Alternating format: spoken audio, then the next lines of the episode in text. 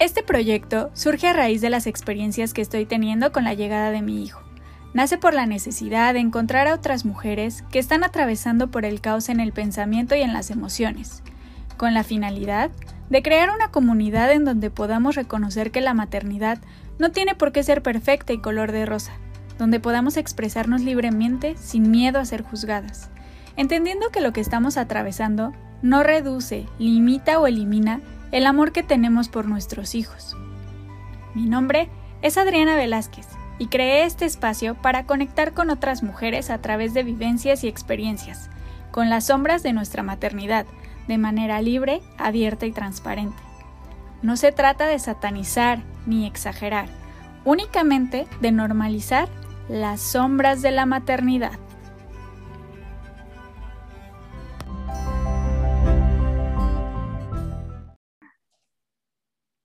Hola, ¿qué tal? Bienvenidos a este nuevo episodio. Hoy tenemos a una invitada muy especial que tuvo a bien escribirme en mi publicación de la que les leí la semana pasada y me, comentó por ahí que, que, por qué no hacía un blog de todo esto, ¿no? Y pues hoy en Osa, no es un blog, es un podcast, pero viene con toda esta información.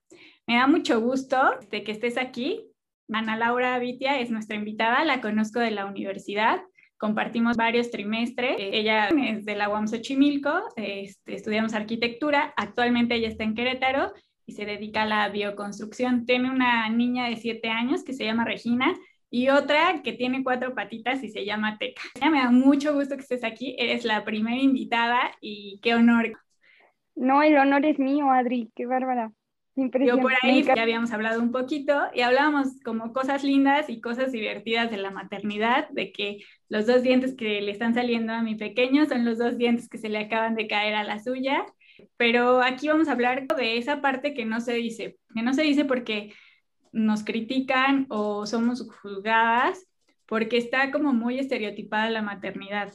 Incluso nosotras mismas tenemos una idealización de la maternidad de lo lindo, de lo padre, porque es lo que vemos, es lo que nos enseñan. Incluso por ahí se dice que la mujer está preparada para ser madre. Quizá físicamente lo estamos. Nuestro cuerpo se adapta para poder dar vida a un ser, pero eso no significa que sepamos cómo ejercer la maternidad o que estemos preparadas para eso de la maternidad. Bienvenida, qué gusto que estés aquí. Dime, Ana, ¿para ti qué ha sido lo más difícil, lo más duro de tu maternidad, desde que estás embarazada hasta el día de hoy que tu niña ya tiene siete años? Ok, pues mira, hola Adri, primero el honor es mío, qué gusto y qué impresión, ¿no? El ser la primera, eh, qué padre que estés haciendo este espacio, porque en verdad que no nada más es la maternidad la que te dicen cómo debería de ser y te la pintan rosita, sino tú misma, ¿no? O sea, tú antes de que nazca tu bebé, eres una persona, ¿no? Por ejemplo, en este caso yo tuve a Regina como a los 22 años antes de Regi, hubieron 22 años de formación de que quién era yo, o sea, yo, Ana, yo, y en cuanto eres mamá, te dicen, no, espérate, echa todo eso para la basura, porque ahora tienes que ser esta, ¿no? O sea, has visto a la Virgen María en sus, en sus portarretratos y esculturas, más o menos le tienes que llegar, o sea, ponte un manto, vuélvete serena, tranquila, virginal, este, eh, dalo todo por tu criatura, o sea, te dicen incluso no cómo debe ser tu maternidad, sino que la sociedad está lista para decirte de ahora en adelante cómo debes de ser tú, o sea, cuáles deben de ser tus nuevas características y todavía más fuerte, ¿no? ¿Cómo debe ser tu bebé? Porque pues idealizan, hay veces que ponen, no, pues mi bebé que no llora, que al primer mes ya dejó de llorar, que, que hace popo y huele a rosas, y, o sea, como que te, te dicen así, y de repente volteas, ves tu realidad ves que tu maternidad no se parece nada y tú tampoco te pareces nada a lo que te están diciendo que te debes de parecer y tu bebé tampoco, a eso suma el cóctel de hormonas que traemos en la cabeza, es, es muy complicado, ¿no? Y pues en mi caso particular, creo que lo más fuerte durante estos siete años, o sea, incluso un poquito antes, ocho ya con el embarazo, ha sido esas pequeñas renuncias. Esas pequeñas renuncias que vas haciendo día a día el, por ejemplo, embarazada, ¿no? Renunciar a tu, tu tren de vida, a la parte de cuidar tu cuerpo por una parte autónoma, sino decir, ah, no, es que ahora también tengo un bebé y tengo que pensar en que, pues, no me vaya yo a tropezar, tengo que, o sea, aprender a, llevar esto que Darwin dice que las mujeres ya lo tenemos así, ¿no? Que renunciamos a nuestra supervivencia por proteger a la próxima generación.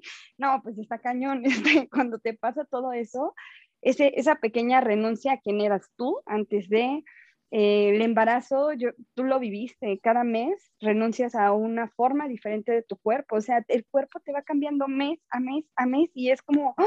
la impresión eh, cuando nace tu bebé y la renuncia incluso, incluso renuncias a ciertos alimentos porque el reflujo, porque... Sí, caray, el picante me dolió en el alma. Claro. Y, y la culpa que te hacen sentir, ¿no? El alcohol, híjole, yo o sea, yo, yo una chela diaria y te embarazas y es como cero.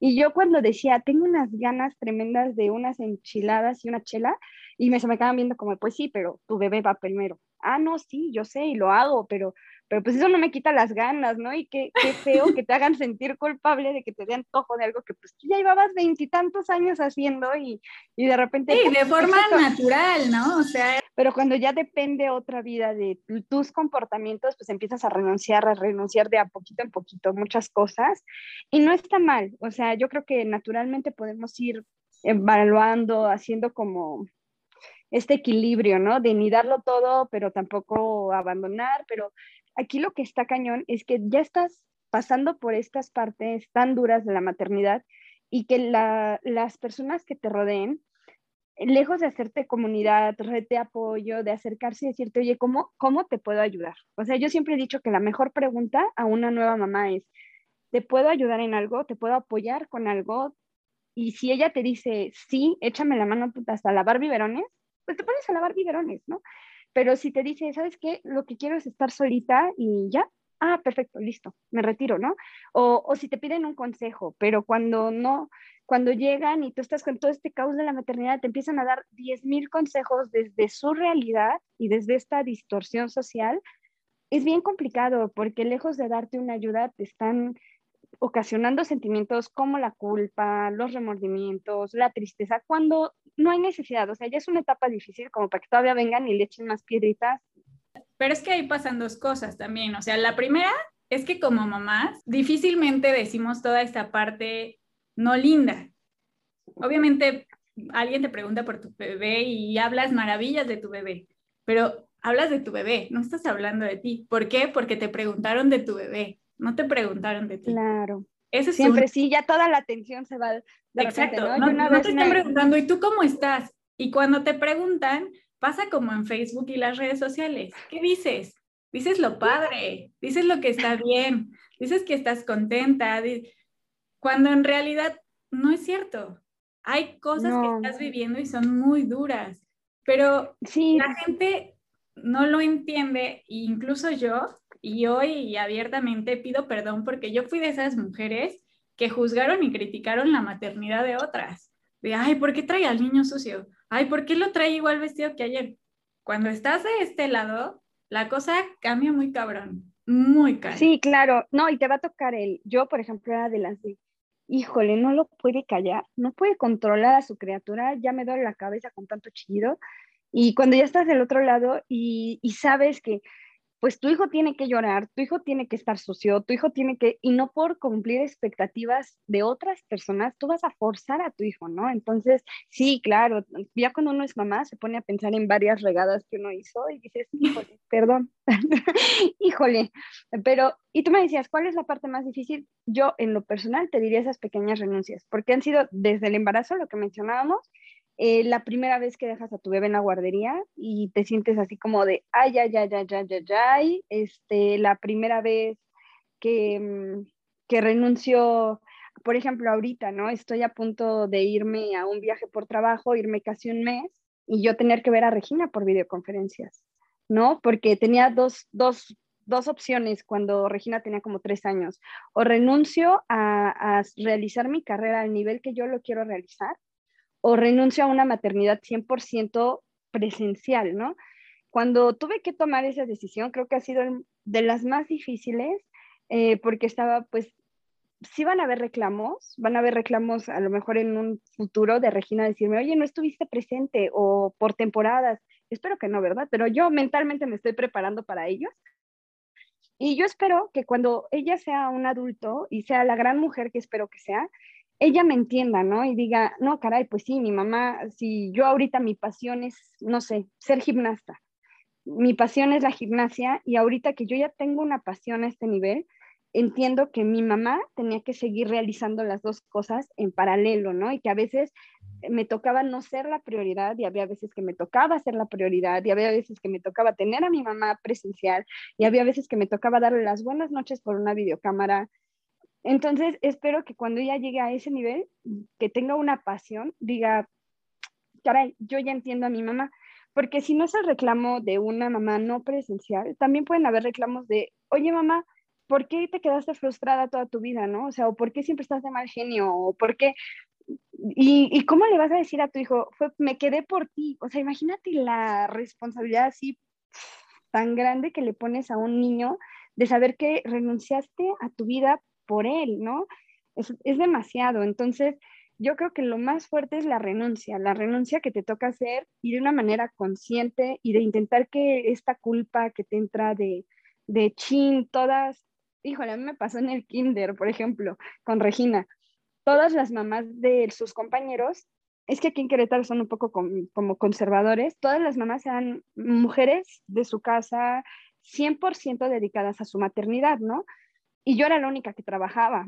Entonces, imagínate la, el contraste tan fuerte. Entonces, tener que renunciar hasta tu ego de que no todo te va a salir perfecto, de que a lo mejor a ella le va a tocar llevar algo no hecho a mano, sino algo comprado en Walmart, este, y, explicarle a Regina de, sabes que esta es la particularidad, y tú tienes que poco a poco renunciar a, tu ego, renunciar a tus expectativas de maternidad, la renuncia constante, consciente y, e intentando hacerlo sin culpa es lo más fuerte que, que me ha tocado a mí en estos ocho años. Y por ahí hablabas de la culpa. Yo creo que desde que nace un bebé, la culpa viene inherente a él, ¿no? Él es que está llorando y, si no lo cargo va a seguir llorando, entonces es mi culpa, es que si no estoy con él es mi culpa. Todo el tiempo, posiblemente te has dado cuenta, hacemos un comentario negativo y en automático buscamos cómo suprimir esa negatividad de nuestro comentario, nuestro pensamiento con algo positivo porque nos sentimos culpables por haber sentido eso. Por haber pensado mal. Por haber pensado incluso eso. Entonces, la, creo que la culpa viene inherente con el nacimiento del bebé. Sí, y aparte la, la, ayer platicaba con mi esposo acerca de la vulnerabilidad de las mamás, ¿no? O sea, aparte de que queremos ser superpoderosas, queremos tener una imagen de cero vulnerabilidad ante un hijo. O sea, no sé, que no me vea llorar, que no me vea enojada, ¿no? O sea, que tu hijo todo el tiempo tenga una imagen tuya de una mamá feliz, tranquila, ecuánime, sonriente, no creo que sea saludable. Eh, muchas veces a Regina le ha tocado verme estresada, muy estresada, y decirme, eh, ¿estás bien, mamá? No, no estoy bien. Ahorita, ahorita mismo no estoy bien, Regi, y mejor dame espacio, por favor. Así ella se siente con el mismo derecho de decirme lo mismo, ¿no? Cuando ella está molesta, no, mamá, estoy enojada y ahorita quiero estar sola. Perfecto. Vas para allá y cuando te tranquilices vienes para acá. Pero el decir, estoy enojada, estoy triste, eh, te digo que es la renuncia del ego, decir yo soy perfecta. Eso no es cierto. Regi una vez también me dijo, mami, eres la mamá perfecta. Y dije, híjole, mi amor, mejor te cuento tres anécdotas donde la he súper regado para que veas que la perfección no existe. Le conté de la vez, estaba súper chiquita, estaba recién nacida como tu bebé, y ves que tienen la fontanela. Ah, bueno, pues a mí me daba pánico lavarle la cabeza demasiado porque sentía que se le hundía, ¿no? Entonces no le lavé bien esta parte, se le hizo como un cebito y se le cayó el cabello. La dejé como Miguel Hidalgo, o sea, como... y le enseñé fotos. Y Regina es muy vanidosa, entonces me dice, oye, eso no es gracioso.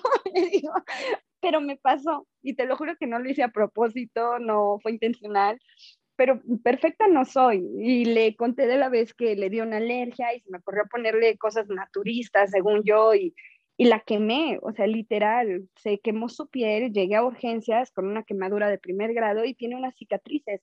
Y fui yo quien quemé a mi bebé. ¿Tienes idea de la culpa que sentía yo en ese momento? Era así como gigante, gigante, ¿no? Entonces, esa parte de, del mostrarle vulnerabilidad, no nada más al mundo, sí sirve porque otras mamás van a decir, ay, no soy la única babosa que no le lavó el cabello al bebé y se le cayó, ¿no? O sea, también la vulnerabilidad, que tu hijo y tu hija sepan que eres un ser humano más, que la vas a regar, que no es tu intención, le dejas a él y a ella la expectativa de que también la pueden regar, ¿no? O sea, que también no son perfectos, porque imagínate crear esta imagen del papá perfecto, lo único que logras es que cuando tu hijo comete un error diga, puta, mejor ni se lo cuento a mi mamá. Con eso de que ella es perfecta, ¿qué va a pensar de mí que no soy perfecta, ¿no? Entonces... No, y esta parte también que comentas de enseñarle que como papás y como seres humanos tenemos sentimientos, que estamos tristes, que estamos enojados, cansados una inteligencia emocional, que sepan que existen esas emociones, que tienen todo el derecho a sentirlas, enseñarles más bien el cómo canalizar esas emociones, ¿no? O sea, sí las puedes sentir, pero hay que canalizarlas. No hay que lastimar a nadie. Por ejemplo, apenas perdió su iPad. Híjole, mi hija se sentía fatal. Entonces me dice mi hija, mamá, es que soy muy descuidada. Y se empezó a, hacer una autocrítica muy fuerte. Me dije, a ver, eso le puede pasar a cualquiera y a cualquier edad, o sea, no es ni porque eres pequeña, la gente puede crecer y, seguir cometiendo errores. Le dije, lo que es importante yo creo que es no lastimar a nadie con intención, procurar no cometer el error más de una vez, aprender y asumirlo, ¿no? Y no seas tan dura contigo no te des tan duro, eh, o sea, tranquila, pues se va a solucionar.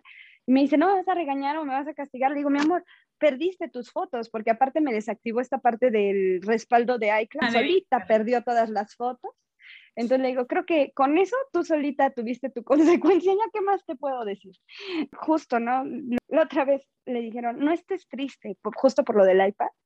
Y agarré y dice, es que yo quiero estar triste y puedo estar triste. Y dije, ándale, bien, perfecto, tienes toda la razón. Nada más salte de ahí, no te des tan duro, vívelo, tranquilízate y vamos a buscar, ¿no? O sea, trata, trata de tener reacción. Pero sí es bueno que sepan que no, no, no hay perfección. O sea, yo creo que ahorita esta generación sí estamos logrando ya quitar ese estereotipo de perfección en todo, ¿no? La mujer perfecta, el hombre perfecto, el niño perfecto, la vida perfecta, el trabajo perfecto. Yo creo que sería muy bueno que nosotros logremos para la generación de nuestros peques que esa palabra de perfección se vuelva pues meramente ficticia.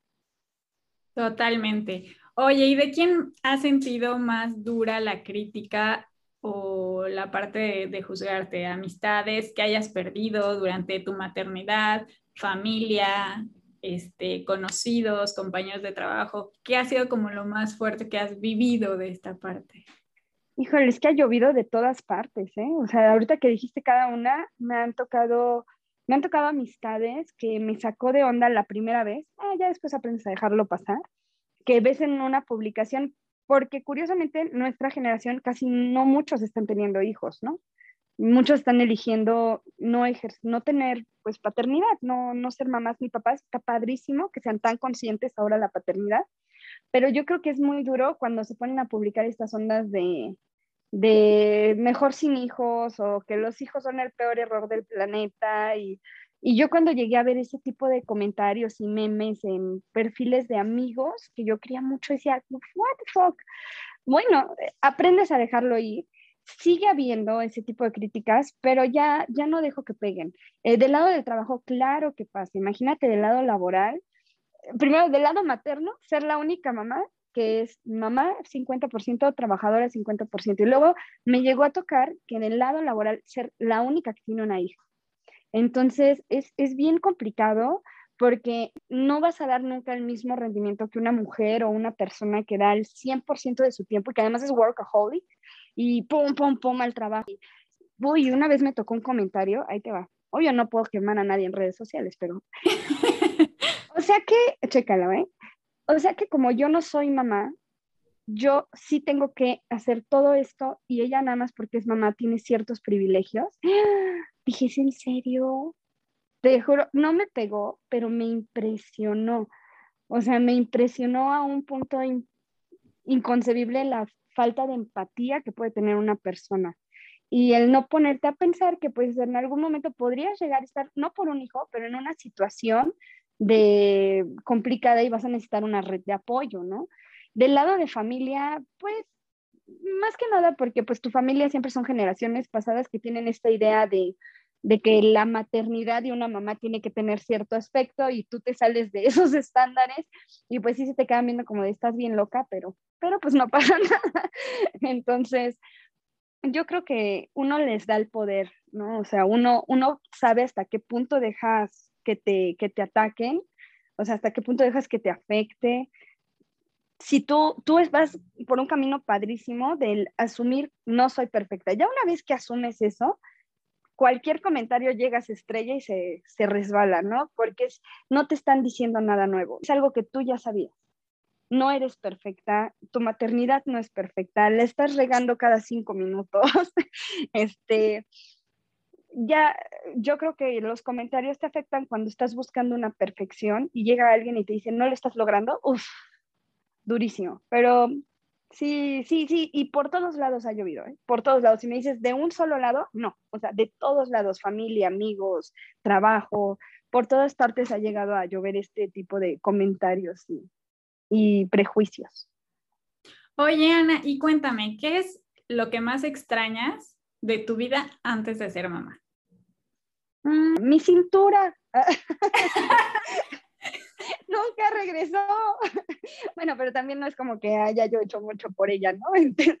No, pero, o sea, la complexión cambia muchísimo. Y creo, creo que no es cosa de la maternidad, ¿eh? lo retiro, nada más es broma, porque yo creo que es parte de que tu cuerpo va cambiando con la edad y eso es como, pero casualmente coincide con la maternidad. No, ya en serio, qué extraño antes de ser mamá. Pues que me ha costado mucho trabajo el disfrute de mi soledad yo disfrutaba así enormemente, no tienes idea, como una ermitaña, estar sola. O sea, yo si me tocaba quedarme en mi departamento sola, sola, sola, por semanas, era la más feliz. Salirme a pasear sola, salirme al cine sola, los museos sola. Me encantaba, o sea, y disfrutaba mi soledad a un 100%. Ahorita sí tengo momentos de soledad, pero siempre tengo ese Pepe Grillo que me está diciendo, híjole, Regina le hubiera gustado ver esto. Híjole, y si veo esto para Regina, ya no vuelve a ser lo mismo. O sea, todo el tiempo estoy eh, extraño no tener esa vocecita que todo el tiempo me, me dice Regina, Regina, Regina, Regina, Regina. Sí lo extraño, ¿no? Escuchar el eco del vacío. eso, eso lo Más que no escuchar nada. No escuchar nada, no, no tener esa preocupación de dónde estará, qué estará haciendo. Eh, extraño eso, extraño el poder estar sola y no pensar nada más que disfrutarlo. Me cuesta mucho y, antes lo hacía muy natural. Oye, Ana, ¿y tú cuando tenías estas dudas de lo estoy haciendo bien, no lo estoy haciendo bien, esto es normal o me siento mal, ¿dónde buscabas información? ¿Cómo te orientabas? ¿A quién le preguntabas? Mira, es bien curioso porque no sé si a ti te está pasando, pero ni hay necesidad de preguntar, ¿eh? Todo el mundo te llega con 10 mil consejos. o sea, nada más despiertas y ya te están diciendo, hazlo así, hazlo así. Yo a mis hijos les dice así, yo a esto, o sea, puten, te llueve por todas partes. Pero fíjate, en el lado de la salud, siempre dije, pues el médico, ¿no? El pediatra, el ginecólogo, y, yo a mi familia y amigos les decía, no se sientan mal, o sea, no lo hago por ignorarlos a ustedes, sino porque al doctor bien que mal, si algo sale mal, puedo ir y, y reclamarle, ¿no? Cuando alguien te dice algo por un buen consejo de corazón y sale mal, pues ¿cómo regresas a decirle, mira lo que hiciste? Entonces, en el lado de salud, siempre he recurrido a profesionistas, a personas que han estudiado todo, todo, todo. Y bueno, en el lado de educación, me encanta estar metida en 10.000 podcasts, la onda de los tipos de TED Talk. Hay uno que me, me, sirvió muchísimo los primeros años de Regi, que fue, es un español, Carles Capdevila, ya falleció, que hablaba sobre educar con humor. Eh, eh, eso a mí me encantaba porque yo tenía mucho una tendencia a la educación con mucho estrés y, y Carles Capdevila, ver sus videos, leer sus libros, a mí me enseñaron a, pues, a quitarle un poquito la piedra, ¿no? A decir, vamos a reírnos de esto. Dejé pelón a mi hija, o sea, podría yo darme el azote de mi vida o, reírme, ¿no? Y disfrazarla de, de, Miguel Hidalgo y en unos años le muestro los, las fotos y nos reímos juntas. ahorita que ya está más grande y, y, hay veces que me dice ciertas cosas, me río con ella, que de hecho a veces ella está toda enojada y toda berrinchuda y le empieza a ganar la risa y me dice, mamá, no me hagas reír, o sea, como ese de, de, soltar, yo creo que Carles Capdevila es de los mejores, o sea, si yo tendría que sugerir a alguien, es a él. Y bueno, pues sí, estar leyendo mucho, informándome, viendo corrientes pedagógicas, aprender ahorita con Regi, que está en esta edad como de que acaba de entrar a la primaria y eso, eh, leer las corrientes pedagógicas y saber que no, no todas van a ir acorde a tu hijo, ¿no? O sea, mi hijo no, no sé si va a ser un niño Montessori, no sé si va a ser Waldorf, no sé si va a irse al constructivismo, no sé si, o sea, me, cuando Regina me tocó escoger la escuela con lo minuciosa y quisquillosa que soy yo, imagínate cuántas corrientes educativas no me leí, o sea, fue así, visité escuelas, entrevisté maestros, niños que ya estudiaban ahí y, y es darte cuenta que, que, pues tu hijo no, no va a ir ni a la misma que tú, no tiene el mismo tipo de inteligencia que tú y no le va a acomodar la misma corriente pedagógica que te pudo haber acomodado a ti. Entonces, ah, me gusta mucho, o sea, investigar, investigar. Creo que si es verdad, no nacemos sabiendo ser papás. Claro que no, o sea, quien te dice eso qué fuerte que te lo digan porque te hacen, te manejan desde la culpa y el miedo porque es como, ¿por qué no se activa? ¿Por qué no se activa? Pero, pero ¿dónde está guardada? ¿Dónde está mi botón? sí, sí está durísimo que te digan, es que ya naces sabiendo ser mamá, es algo natural en ti. Uy, con la lactancia, Adri, ¿te pasó? Claro. La mía fue de terror, de terror, porque era escucharla llorar, que te dijeran, híjole, es que tu leche no la llena como, o a mí me salían litros y litros y litros. Y decían, pero mí, ¿por qué mi hija no nació al mismo tiempo que los tuyos para que tú la alimentaras? O sea, te hacen sentir fatal. Entonces, pero creo que hay muchos profesionistas de la salud que han estudiado todos los campos, ¿no? Bueno, pues cierro los comentarios que me hacen sentir mal y abro un libro donde me expliquen de dónde viene la leche, qué la produce y qué, o sea, y me empiezo a, pues, empapar un poquito, hago el intento. Si no se da, renuncio. Las pequeñas renuncias de las que te digo que, que están cañonas, pero se pueden hacer, ¿no? Entonces, ¿qué, ¿qué, es lo que mucho me ha ayudado? Meterme a investigar del lado científico estudios que muchas personas desde hace años y años han estado este, ahí como haciendo observaciones y notas para que uno que va empezando pues las pueda revisar. Y en cuanto a ti, okay. Eh, a tus sentimientos, a tu pensamiento, a estos cambios y renuncias que has hecho, que de alguna manera te impactan psicológicamente, físicamente, ¿cómo los has trabajado? ¿Cómo los manejas? Uy, pues hasta la fecha trato, la meditación sí ayuda bastante, el, la respiración consciente, mm, la investigación regreso a la misma, sí me ayuda bastante, porque, por ejemplo, cuando te dije, crea un blog, por amor de Dios, donde las mujeres sepan, imagínate, ¿no? Estoy triste, me siento mal, y me meto a internet y busco y encuentro una comunidad de mujeres que se sienten igual que yo. Entonces, llego a una red de apoyo como mujer. ¿Qué he hecho? Pues viene de muchas partes, volverme a preocupar por mí. O sea, pues sí, estoy en el pediatra, pero también vamos a visitar un nutriólogo eh, sí está padre la escuelita del niño, pero pues también vamos a ver, no sé, un, un, spa donde me hagan un masaje padre, ¿no? O si está padre, eh, no sé, la ropita del bebé que crece cada cinco minutos, pero pues también está padre echarle un ojo a mi closet y ver qué es lo que me está haciendo falta a mí. Como a mí me ha servido el, esa parte del egoísmo, de regresar un poquito a mi egoísmo y decir, también yo me merezco hacer ejercicio y también yo me merezco comer bien porque llega a pasar que a la criatura le das vegetales, todo un desayuno de ensueño y, y tú te comas las sobras, ¿no? ¿Cómo te tratas así? No, es volver esa conciencia de que no te puedes tratar como algo de segunda, sino que tú sigues estando en primera, porque cuidándote tú, pues va de rebote. Entonces, ¿qué me ha servido a mí? Regresar un poquito al egoísmo y pues tratarme bien, tratarme bonito y la respiración consciente es a cómo ayuda. Pues te agradezco mucho tu tiempo, tus comentarios y que empecemos justo a crear esta red de apoyo para otras mujeres que también de pronto entran en este caos, en los pensamientos, en las emociones, que muchas veces nos comparamos con otras mujeres o vemos otras redes sociales porque ahorita es como lo que está en pro y, y no se parece nada a eso.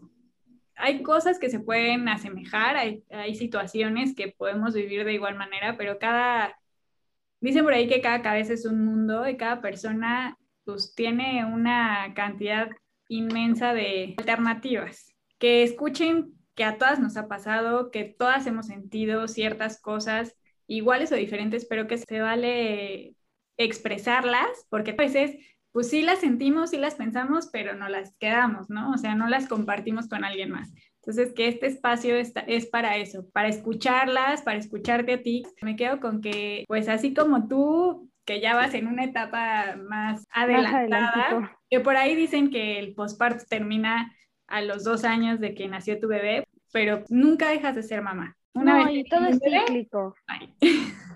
Fíjate que yo quisiera aprovechar el espacio que me estás prestando un ratito para si llega a coincidir que alguna mami en crisis sepa y el gran consuelo de la vida es que todo es cíclico, todo, todo, todo. Lo que estás sintiendo en este momento se va a pasar, se va a pasar, vas a trascenderlo, ni los buenos ni los malos momentos duran para siempre, entonces disfruta un chingo los buenos, así sean mínimos, chistosos y rodeados de caos, pero también en los malos ten consciente, o sea, en todo momento en la mente, esto también se va a pasar, esto también se va a pasar, no es para siempre, respira, tranquila, todas la hemos regado, podríamos hacer tu podcast va a estar larguísimo si nos ponemos a buscar las regadas que ha hecho cada mamá, o sea, es impresionante, ¿no? Entonces, sí, el, el, saber que nada, nada es para siempre, ¿no?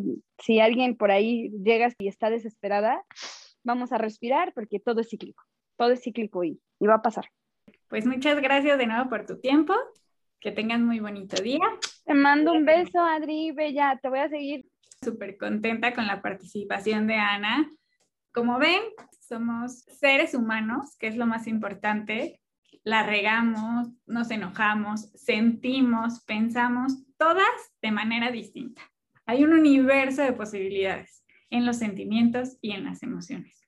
Pero como lo dijo Ana, todo es cíclico, todo pasa. Si hoy te sientes triste, si hoy estás enojada, si hoy estás feliz, disfrútalo.